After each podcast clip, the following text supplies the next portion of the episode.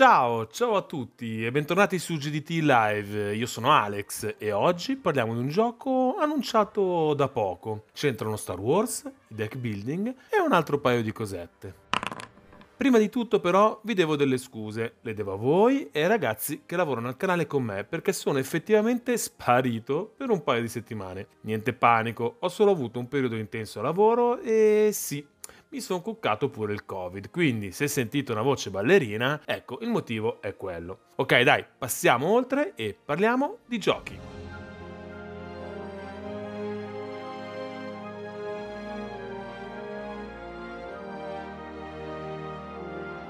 Qualche giorno fa chiacchieravo con alcuni utenti su Facebook. La scusa era commentare la nostra nuova serie sui Living Card Games. Tra una chiacchierata e l'altra mi viene fatto presente che pare che Fantasy Flight sia lì per lanciare un nuovo gioco. Vi giuro, sembra inventato, ma non faccio in tempo a cominciare a cercare su Google notizie fresche su quello che tutti pensavano sarebbe stato un nuovo Living Card Game, che dai social Asmodee Italia salta fuori la notifica di un nuovo annuncio. Star Wars: The Deckbuilding Game.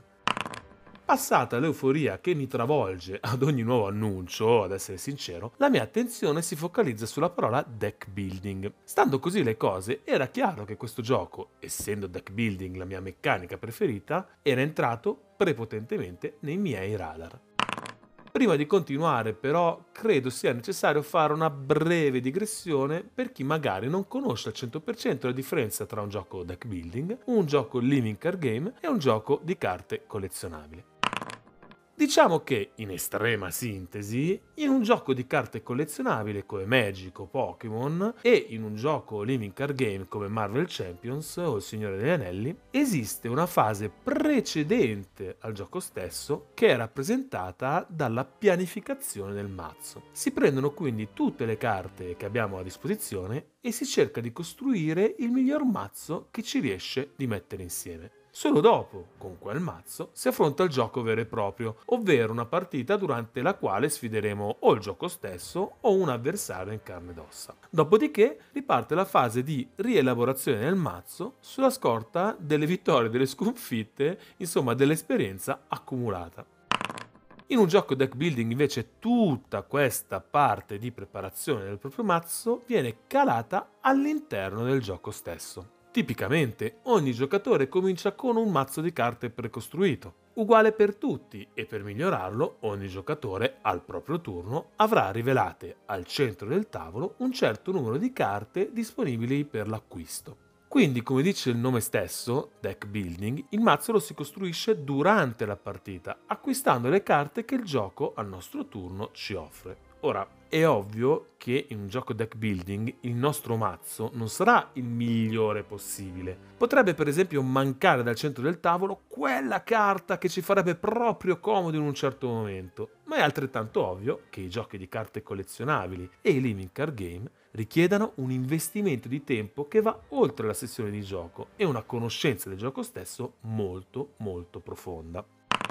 Chiarito questo punto, un po' a sorpresa, quindi, il nuovo gioco di Fantasy Flight è un deck building. Il motivo di tanta sorpresa sta nel fatto che, semplicemente, Fantasy Flight produce i Living Card Games per antonomasia, oltre proprio a detenere i diritti del nome Living Card Games, cioè è proprio un marchio registrato da loro. E questa, però, è solo la prima di alcune peculiarità che rendono, ai miei occhi, questo gioco particolarmente interessante. Partiamo dalla più macroscopica. I deck building raramente vengono commercializzati per partite da due soli giocatori, il che non vuol dire che di solito non si possano giocare in due, anzi, spesso sono meglio in due che in tre o quattro giocatori. Diciamo però che gli editori di solito cercano di ampliare il numero di partecipanti al tavolo per aumentarne l'appetibilità, quando addirittura non ci infilano delle regole per giocarci in solitaria.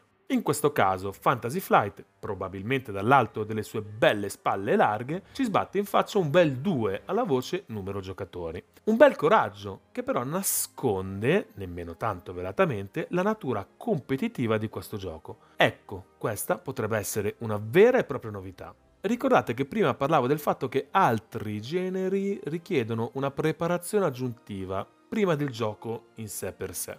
Questa prerogativa ha fatto sì che il gioco competitivo, tra virgolette professionale, se vogliamo definirlo così, fosse appannaggio proprio di quel genere di giochi, mentre i deck building sono sempre stati visti un po' meno pro. Ecco quindi che Fantasy Flight dice: ehi tu, sì tu Alex di GDT Live, sto per dimostrarti che c'è spazio per un po' di competitività anche nei giochi deck building.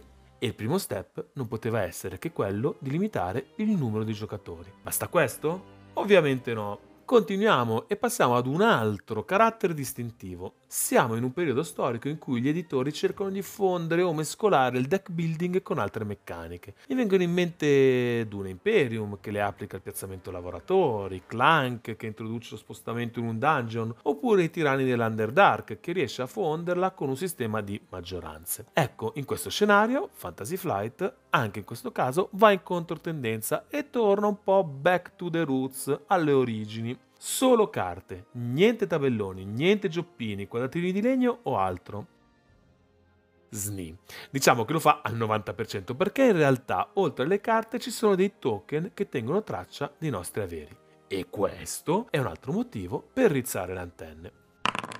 Una prerogativa comune dei deck building è che le carte nel mio mazzo mi danno anche dei soldi, tra virgolette, con cui comprare le carte in mezzo al tavolo. Di solito quello che non riesco a spendere al mio turno lo perdo, non è che me lo salvo, per così dire, per degli acquisti primi ai turni successivi. Ecco, qui invece succede proprio il contrario, pare in sostanza che quello che io non spendo al mio turno possa essere messo, tra virgolette, in banca per i miei turni successivi. Ora, se non avete mai giocato ad un deck building forse non è semplicissimo capirlo, ma questa caratteristica del gioco, se confermata, è un bel cambiamento. Anzi, a dirla tutta, sconvolge un po' tutti i ragionamenti che si possono fare durante tutto l'arco della partita. Si passa da una logica del cerco di spendere tutto quello che ho nella maniera migliore possibile al sto costruendo il mio mazzo seguendo questa logica. Il mercato in questo momento non mi viene incontro. Sai che faccio? Azzardo e aspetto. Insomma, un bel cambio di prospettiva e tutto da verificare sul campo. È una novità,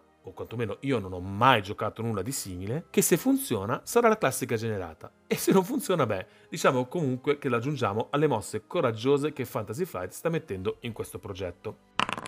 Ora però arriviamo alla vera bomba, secondo me, del gioco. Partiamo da un presupposto. Torniamo al fatto che di solito nel deck building cominciamo tutti con lo stesso mazzo e compriamo tutti delle carte che sono disponibili al centro del tavolo. Viene facile capire che non può esistere una vera e propria caratterizzazione del mazzo, se non quella dovuta a piccole sinergie più o meno situazionali che creiamo durante la partita. Questo gioco, invece, basa le sue fondamenta su una fortissima contrapposizione tra due fazioni, che sono ovviamente quelle dell'impero e quelle dei ribelli.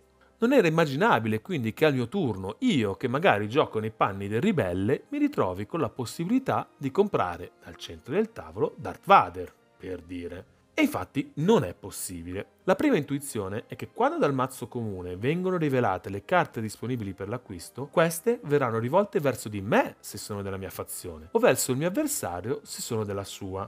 Basta questo piccolo cambiamento alle carte al centro del tavolo per definire la bomba? Ovvio che no. Certo, fa piacere poter finalmente creare dei mazzi coerenti. Però lì per lì mi sono detto, cavolo, già in generale il mercato in mezzo al tavolo è un po' aleatorio. Seppure mi capita la sfiga che ci sono solo carte dell'avversario, sono fregato. E no, cari miei, perché oltre all'intuizione del senso in cui rivolgere le carte, c'è la genialata che io, ribelle, per dire, posso attaccare e quindi distruggere e togliere dalla disponibilità dell'acquisto le carte in mezzo al tavolo dell'altra fazione. Questa, scusatemi il termine, è una figata pazzesca. In pratica, l'azione, che di solito è concentrata solo sulle carte che rivelo dalla mano al mio turno, si sposta al centro del tavolo, che da mercato piuttosto statico, come sempre stato, diventa vero e proprio scenario di guerra per togliere opzioni di acquisto al nostro avversario. E non solo, eliminare carte dell'avversario ci dà diversi bonus descritti dalla carta stessa, tra questi anche la possibilità di aggiungere denaro alla nostra disponibilità, altra caratteristica nuova di cui parlavamo poco fa. Insomma, in questo modo il cerchio in qualche modo si chiude e si comincia a intuire una certa organicità tra i vari elementi del gioco e, in teoria, un livello strategico e tattico mai visto, o almeno io non ho mai visto, in un deck building game. Un po' meno elettrizzanti per me, almeno per quello che si sa finora, sono le condizioni di vittoria. In pratica l'obiettivo è quello di distruggere 3 pianeti dell'avversario. Certo, anche qui è stato aggiunto il tentativo di alzare un po' il livello, perché io in realtà ne ho 10 di pianeti tra i quali scegliere, ognuno dei quali ha precisi poteri speciali. Quando mi verrà distrutto il primo pianeta, quindi dovrò mettere in gioco il secondo, scegliendo tra i 9 che mi restano, e devo farlo cercando di assecondare l'andazzo della partita in quel certo momento. In poche parole, è una scelta importante e non passiva come può sembrare a prima vista, ma è una condizione di vittoria già vista, così come la possibilità di poter acquistare delle carte barra navi da difesa da schierare a protezione del pianeta. Insomma, sembra funzionare, ma fa tutto molto Space Realms per chi lo conosce. Ripeto, è solo una sensazione a pelle e probabilmente sarà una gestione determinante ai fini del gioco, ma a bocce ferme, così a prima vista, credo ci siano spunti molto più originali in questo gioco. La grande incognita per me, dopo aver letto tutte le informazioni emerse dopo l'annuncio, è l'uso della forza, e temo che sarà difficilissimo farsene un'idea prima di giocare il prodotto finale. In pratica, parliamo di un tracciato con un segnalino che, a seconda di come si mette la partita, può essere più verso la nostra fazione o più verso quella dell'avversario. Questo in pratica determina se la forza appunto è con noi o se è con l'altra fazione. A parte l'aspetto romantico e citazionistico della cosa, nella pratica alcune carte riportano la dicitura "se la forza è con te, qualcosa". Quindi in sostanza, oltre al mazzo, al mercato e alla nostra disponibilità economica, dovremo tenere d'occhio questo tracciato. Non lo so, a vederlo così sembra un'appendice un po' slegata dal resto, poco organica, ma ho anche la sensazione che se l'hanno aggiunta sia stato perché senza il gioco rischiava di risultare un filo troppo lineare. Boh, come dicevo, è qualcosa della quale faccio fatica a farmi un'idea senza provarla. Insomma, se oggi, senza regolamento in mano né niente, mi chiedete "beh, quindi sto gioco è figo, no?", la mia risposta è sì, cazzarola, sì, un po' perché ho un debole per questi giochi, ma se voglio vestire i panni di quello che vuole fare il professorone, beh, vedo già in questo annuncio un tentativo molto intelligente di partire da un genere di gioco piuttosto semplice nelle regole di base, il deck building appunto, per proporre invece qualcosa di non solo originale, ma alla fine di un livello un pochino più alto, un livello di complessità intendo.